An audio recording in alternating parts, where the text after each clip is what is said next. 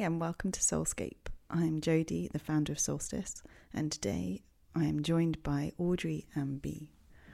This is the first in a series of podcasts where we delve into something which I'm not actually very knowledgeable about. So I'm going to let Audree and Bea take the lead with this. It's eleven eleven. Oh, So I'd point that out. It is Um, 11. that's cool. This is an idea that we brainstormed. This is Bea. To delve into the 22 minor arcana cards of the major? tarot deck. Major Arcana? Exactly. There we go. The major arcana, you can edit that This in is the post production. That's fine. I'm sure. This is also a great start, and it really makes sense for what card we're talking about today. Yeah. I feel Yeah. like we're we're, t- we're encompassing, embracing whatever the word is, the card. Exactly. We're making mistakes and we're muddling through, and that's what this is all about. So, listener, have you guessed what card we're talking about yet? Because I think it's pretty evident. Who wants to say it? The Fool. The Fool. Exactly. The beginning, number zero. I love that it's zero, not one, because everyone thinks the first number is always one. Yeah. It's um it's it's it's a peculiar one. The representation of nothingness is sort of it's all about pure potential. We're all currently looking at the fool right now. Yeah, I was going to Um, say, do you want to he's- describe he's it? propped up. So, because of my not so good introduction, I will just go ahead and say that the 22 major arcanas of the tarot deck are universal symbols. They are what Carl Jung would describe as archetypes. Um, archetypes being repeated symbols that we see in our society just by virtue of being human. We're using the the classic Rider Waite Smith deck because of the alchemical archetypic archetypical symbols that have been used. This deck is a, a masterpiece It's really beautiful. it's a masterpiece. It's a masterpiece of of art, of imagery, of symbolism, and of intuition. The two people that created it. I know Pamela Smith. It was Pamela Smith and some like Victorian man, Mister Waite, and um, he was sort of the alchemical brains, and she was the intuition. They came together and basically created this deck Vibes. base. It's 22 cards and then followed by four suits. It's not an accident that it is that way. 22 is a magical number. 22 corresponds to the number of nodes on the Kabbalistic tree of life. And when What's that? Kabbalah, right? yeah, Yeah. Oh. it's ancient ancient ancient ancient wisdom. Mm. Um With the tree of life, what's the the tree of life it's Yeah. um it's a symbol it's it has these these 10 spheres i don't i th- what are they, I think they're called like sephiris or something so it's these 10 spheres all organized and then you have 22 pathways that connect Oh, all the yeah. spheres and the spheres represent the fundamental states of being and the paths represent all the various transformations that you have to go through to get there and it's not like a direct match, but you can plop the major arcana of the Rider Waite Smith deck onto these nodes of the Tree of Life, and it's just magic.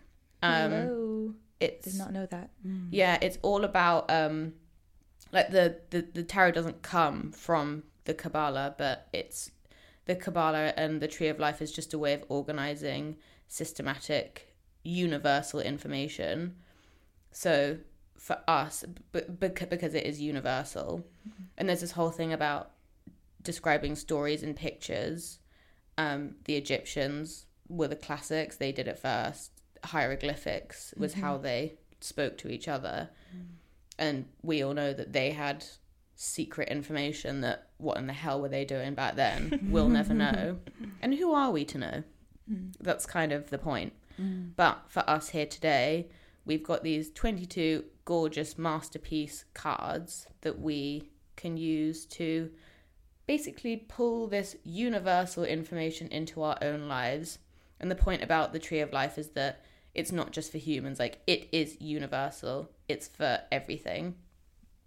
And that would be my introduction into the major arcana and how we're going to try and break this down over the next 22 episodes I love it. or so.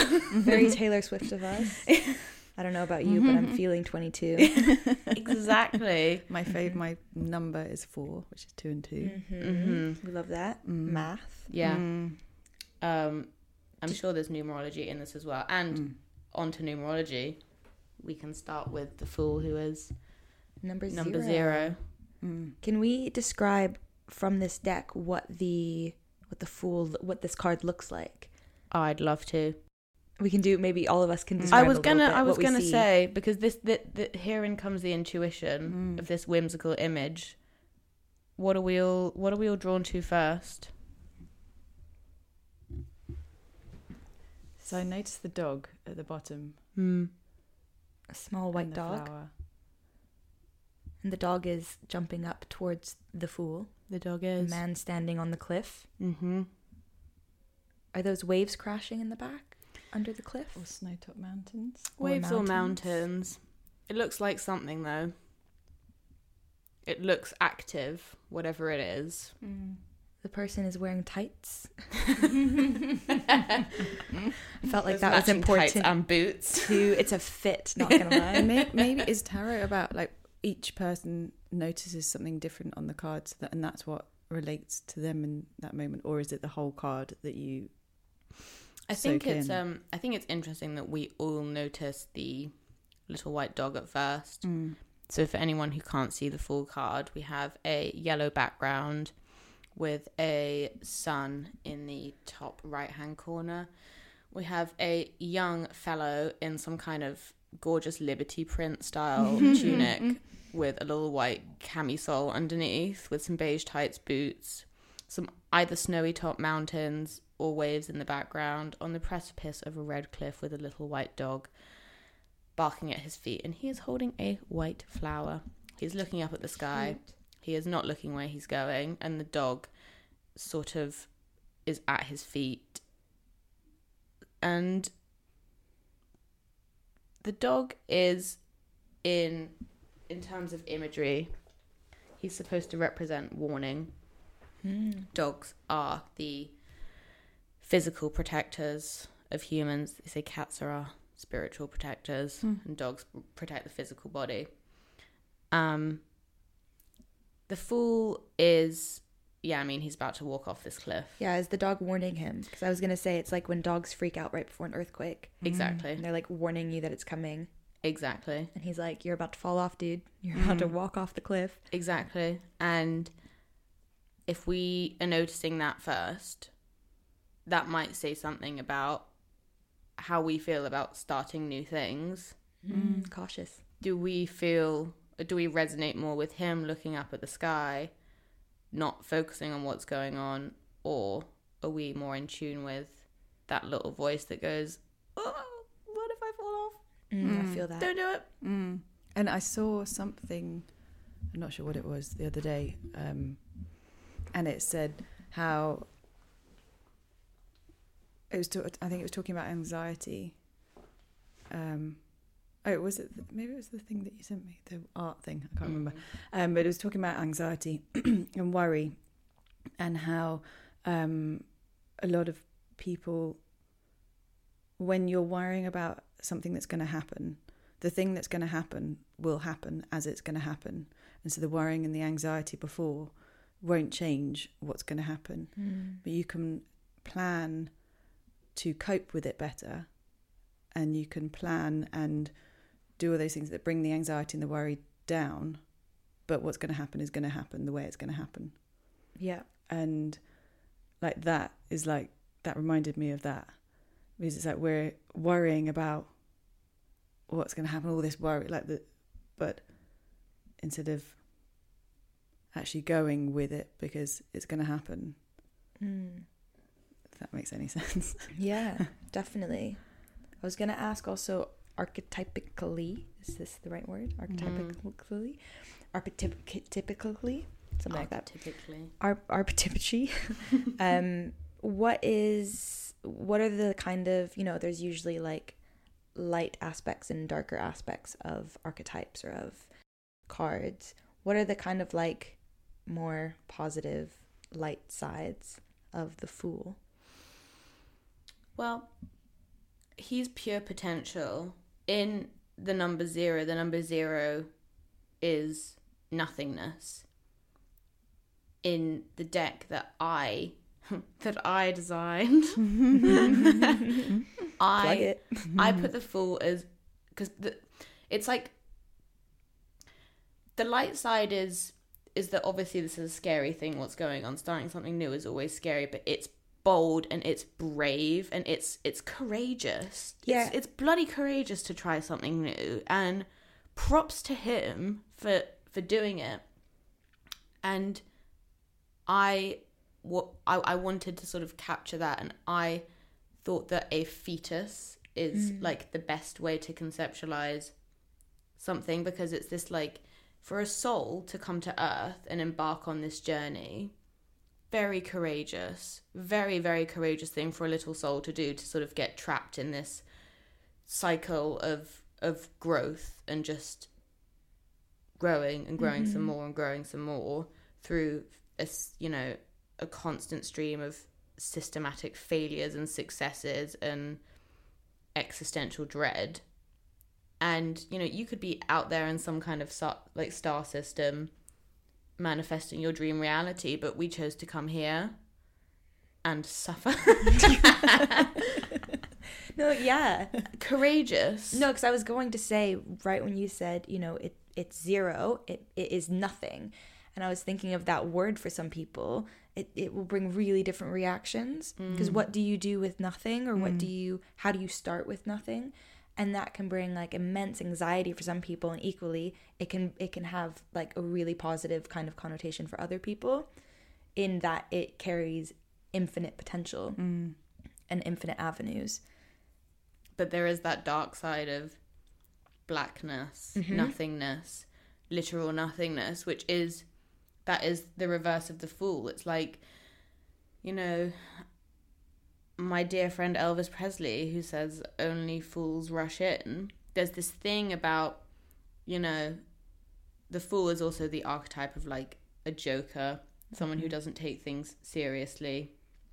The absence of seriousness Mm-hmm. nothing. In that sense he he precedes the sort of the sage and the savior archetypes that you have to sort of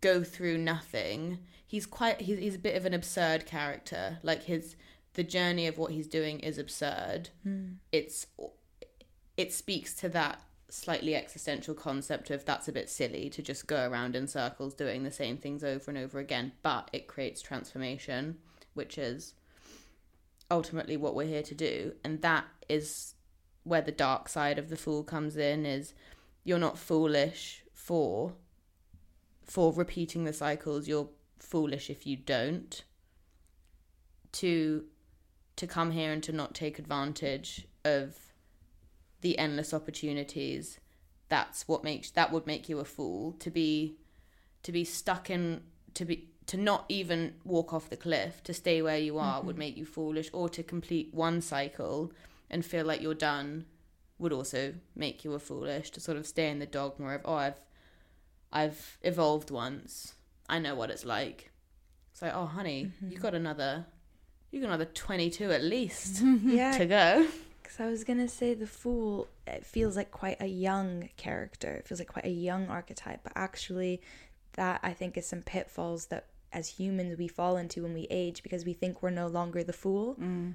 and we think we're we shouldn't be the fool any longer. Like we we know all these things, and that's why you have like a lot of old older people who refuse to change, refuse to grow, even though we know Mm. as healing journeys map out, it's it's non-linear.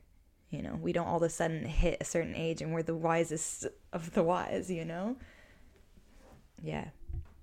Because I'm it's nodding. constantly think new things coming in. So you're always going to be new or the fool or something at something, hmm and then that then allows for growth in that. So you Mm. can't. The The start of growth is being the fool and starting there. And it's taking a risk Mm. as well, taking the risk, being out of comfort zone, um, and there's a trust and optimism in it. I think as well. I even was a uh, what one thing that I, when researching for this episode, caught my eye was the idea of failure and what the maybe the fears of failure that stops us from. I don't know if that falls into the fool territory, right? Definitely. And the little white dog, Yeah, the fear of failure. the fear of failure and i i found uh, a quote from a book called the queer art of failure uh, and it's a book about finding alternatives to conventional heterocolonial understandings of success and i thought i'd read this quote because i was like Can actually you say that again? The, Yeah. The so it's a book about finding alternatives to the conventional heterocolonial so it's like the patriarchal the capitalistic Mhm. and the colonial understandings of success and uh, so interesting. yeah, right. And so the the quote is uh, to live is to fail, to bungle, to disappoint, and ultimately to die. Rather than searching for ways around death and disappointment, the queer art of failure involves the acceptance of the finite, the embrace of the absurd, the silly, the hopelessly goofy. Rather than resisting endings and limits, let us instead revel in and cleave to all of our own inevitable fantastic failures. I love the absurd. Mm-hmm. I was like goofy, silly goose. Mm. Like that's the Uh-huh. fool, Mm. Uh-huh. Yeah. right? Yeah. The concept of the of the absurd is one of my favorite Yeah. concepts. And I was Mm. Life. I was thinking about how um like cringe things can be as well. Like how Mm. people really try to avoid seeming silly or goofy or cringe. And I've I've never actually avoided it. I've always pretty much embraced that uh, as much as I can. And it's so interesting that we see we can see cringe as failure and that's what makes us cringe you know we see goofiness or failures Mm. or awkwardness as you know as failure Mm. Uh, and then you're the goofy one, you're the awkward one, rather than you're the fool yeah, yeah Mm. yeah rather than just embracing what that is Mm. and you know with failure like like it says comes growth comes healing comes transformation yada yada yada Yeah, it's like there's a there's the judgment on that. Mm-hmm. yeah huge judgment on it It's because just like there's the fear. yeah, so it's fear like, makes yeah. the judgment because, like how fear is just such the the base for so many other things, mm. and someone being a little bit different, a little bit quirky, a little bit, people don't understand it. So then there's a fear from them. So then they'll squash it. hmm for sure Mm. yeah i think that's where a lot of like bullying comes from it's just you know people take risks and Mm. there are social risks in this life if you go against convention yeah and the fear of what what then that person will grow into. mm. and it's like, oh, okay, they might become something or something mas- powerful. amazing's happening. Let's just squash them down so we stay above. and that's this is so interesting too because also part of researching for this episode Mm. I was looking at the fool archetype in media and in, in movies and writing and stuff. And uh, I was reading an article about how the fool is always the one huge characteristic of the fool is that it's seen as lower than others. So it's usually sometimes now it's a main character, but it's usually like a sidekick, and they always make them lower. So, for instance, in um, A Midsummer Night's Dream, Shakespeare, uh, they call it bottom. What and what Mm. does that even say? It that means the Mm. bottom, right? It's low. And then in lots of like Disney films, they actually make the fool archetype character small. So Mm. like Mushu from Mulan would be like Mm. the fool in Mm. that movie. Uh, or um, what was it? There's also like a cricket somewhere. Yeah, maybe the cricket's also Pinocchio. could be that as well. Yeah, the fool archetype. He's more like a maybe a bit more like a sage. That one. Mm. But but yeah, there's quite a lot. I was looking at some because like Dory definitely Mm. Finding Nemo is the fool Mm. But they're all such fundamental characters. hugely. And I was looking at like without 'em. what are the Mm. functions in the story? Well, they offer like comedic relief. Obviously, we need that in life. Mm. they speak the truth because they kind of can through humor and they can get away with it because they don't have much to lose because they're at the bottom, Mm. which is interesting. Um, they also can model like freedom and like innocence and childlike qualities because again, it's that mentality of like uh, they they can't see what's coming, so they're not afraid of taking the risk. And uh, one other part of like the function of that archetype in media was that you gain you, through them you gain an understanding of the ethics of the other characters because of how the characters treat them. So you get to see how the characters treat someone below them. You yeah very interesting Mm. right? And there's you know examples of of different kinds of fools like the weasley twins in harry potter apparently are the fools I've never seen Harry Potter. oh interesting controversial on all levels or read it. oh wow okay well um beetlejuice in beetlejuice Mm. be a fool uh there's lots of like male comedians that all, almost always play fools like will ferrell jim carrey adam Mm. sandler like Mhm. classic Mm. like the kind of airhead quality as well they Yeah. portray them as Then you'll hear them speak, and there's such an intelligence there, and mm-hmm. it's all squashed to be that facade because oh me normally all this um amazing things that I have to offer is maybe too much for everyone. So let Mhm. me just dumb that down Mm. Mm-hmm. and create this facade of that kind of the fool, the com- the comic Mhm. person. Yeah, and they're it's like it, clown it would be kind of I think it would like send you into a bit of chaos if you realize that the fool that you thought was a fool all along was actually like a very intelligent Mm. but like what would what could possibly throw you off more mm. so i think there was an episode of spongebob once where like patrick star just started like yeah speaking in like sphinx like sense. riddles and it was like uh what like, no he's the dumb one it it, it throws you off more because it's like aha mm-hmm. there's more to the fool than meets the eye and what is intelligence you know Mm. how do we measure that it's like And my mum says it's good to be underestimated Mm. So my two boys, whenever they've had to do something at school, and the other kids as well, um, have done the same thing, and they've never, no one, none of them talk to each other or tell each other that this is what they're going to do. But when they have like a presentation to do, even when they're a little, like four or five, it's not a proper presentation. Their school's like so lovely and not like you have to do this. They stand up or they have to talk about something. They all go to a baby voice yeah and it's not because they've heard someone else do it it's something internal they they feel embarrassed about what they're going to say even though they know they're going to say it they feel embarrassed about the attention on them and that they are going to shine some amazing information mm-hmm. and so they go all baby like that and it's like okay let me dumb myself down It's a way of regre- regressing, right? Yeah. It's a way of regressing back to Mhm. something maybe a bit more comfortable or acceptable. yeah It's I I used to do that. I rem- I clearly remember when I used to baby voice when I didn't need to anymore, Yeah. when I when it wasn't natural anymore. And I also think learning languages as well. We do that often. Like when I moved to Sweden and didn't speak any Swedish, I still do this. My friends are like, "Audree, you you speak Swedish. Go chill out." And still, when I speak Swedish, my voice goes higher, mm. and I can't stop it from going higher. And I kind of they're like, "Oh, you sound so cute." And I'm like, "I'm not trying to sound cute. Mm. I just I feel awkward, so I'm going higher." I'm like, just Uh, just a Swedish. no, it's yeah. And for, for kids to do that when they don't have as much of society and of the the way that we've um, made ourselves act and change because of how society is, they don't even have haven't had that for as long as we've had. But something has affected them in those beginning years of how everyone reacts that they have to go to that. mm-hmm. And so then it, in adult life, we don't generally do the baby voice.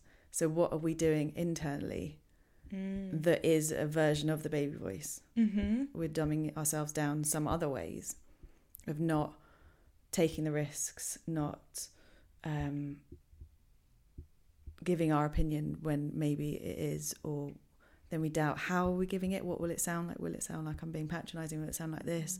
Will it sound like I'm being too intelligent and putting the other person down because they don't know it? So all these things we've We're shining as brightly as we can to Yeah. kind of minimize the awkwardness or impact on other people as well. mm, Yeah, my eyes just widened. I was like, yes, Yeah. this is the stuff. Yeah. This is the real stuff, guys. Mm. So then, if we know we're doing it, how do we not do it? And then how do we do it in a society where that isn't really acceptable? And then, yeah. We we pray to the fool. We evoke the fool, the inner fool. Yeah, because the fool's he's about doing. He's not about not doing. Mm. About do it. See what happens. In the in the after tarot deck, which as I was going to draw on. Is that um, the suits and things like that? Pardon? Is that the suits and that part of it? No, the after tarot. It's a deck that was um, it was made, and it I can't remember who designed it, but it is created exactly one moment after the original has Wow. been set. So I have here a copy of the full card in the after deck, and you can see the difference. Oh, I love it. So at this point, he's fallen off the Mm. cliff. But he's holding on by one arm, one hand. So in the after deck, the fool has fallen off the cliff. He's still in his Liberty print gown. He is Mm-hmm. unbothered about the fact that he's off the cliff. He's sniffing The dog, rose. the dog is freaking out. Like the dog couldn't be more stressed. Which can be our inner inner Mm, selves, right? yeah. When we jump. The isn't it? voice of warning is freaking out. The voice of warning is going crazy, but it can't do anything. Mm. It's too small to help, so it's just gonna wail. Fool, he's dropped his bag. Doesn't doesn't matter. Mm. He is smelling the flower. sniffing the rose, enjoying it, He is enjoying it. He is peaceful. He'll figure out enjoying the. he'll figure out how to get up later because this is about a descent and it's the world of the rest of the story the one two and three that he's going to descend into Mm. so he's not quite yet reached the physical plane of the journey this is sort of potentials ideas this is almost like an attitude I love. Mm. So cool. I was thinking about another element to this is maybe when kind of quieting that, that fear inside and, and evoking the, the inner fool, thinking about curiosity and uh, replacing fear with curiosity Mm. mm-hmm. to what is, I mean, and uh, you know, I was very curious when you said you're bringing up the after deck and showing what happened moments after, you know, right before the cliff jump Mm. right after the, or sorry right after the cliff jump there we go and i was you know i was very curious so i wasn't afraid for the fool Mm. you know i was i'm just in my obviously i'm not on a cliff so i'm, I'm not scared but i was Yeah. thinking of the curiosity Mm. going oh what is next Yeah.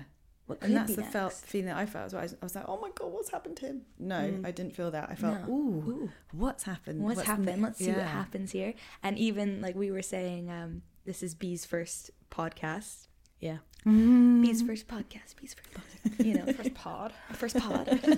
pod with odd and Jod. And uh, yeah, be So, is this okay to share? Yeah. Yeah, Bea felt whatever it is go for it Yeah, you don't know. We'll see. We'll see. We'll cut it out. dark if you and need. secret No, I was gonna say you were feeling a little bit a li- jitters, a little, little nervous. anxious before, a little anxiety. talk. yeah, right. A little, a little shyness before coming on to record. You know, the first pod, and, and not saying that I don't feel that, but I think from like quite a while of podcasting, I don't feel that much anymore. But it's so true. When you start something new, you don't know how it's gonna go.